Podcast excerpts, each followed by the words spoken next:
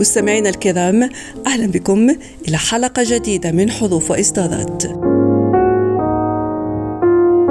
في أحدث قصصه السيرية يدون علي لوكيلي التاريخ ادبا في إصداره الحديث الموسوم بنسمة مغربية.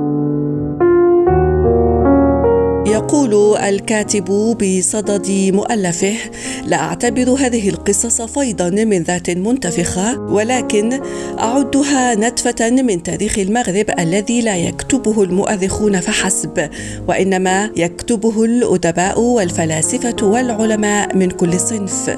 وقد بحثت لتاريخ المغرب لسنوات الستينيات فوجدته مندثرا في التاريخ والإعلام السمعي المرئي لكن حاضرا في الجرائد والمجلات المغربية. وأيضا عند الروائيين وكتاب القصة والمسرح كالذي وجدته واستمتعت به عند الأستاذ عبد الله شقرون رحمه الله. ولعل باحثا في مغرب الستينيات والسبعينيات يجد في هذا السرد ما يضيء له بعضا من أحداث هذه الفترة الزمنية.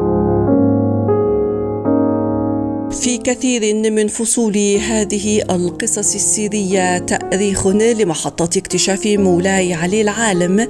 اختلاف الناس براءته الأولى تغير طباعه استيعابه للجغرافيات التي قاده إليها قدر الترحال معاني الأشياء الجيد والسيء التضحية والاستغلال من لنا؟ والآخر وغير ذلك.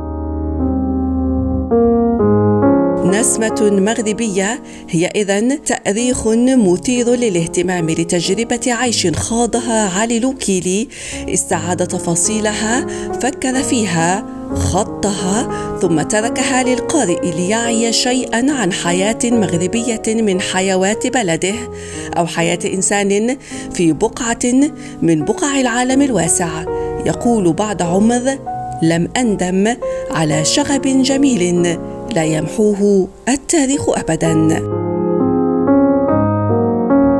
إلى هنا مستمعينا نأتي إلى نهاية هذه الإطلالة اليومية. موعدنا في حلقة جديدة مع إصدار جديد على ريم راديو. إلى اللقاء.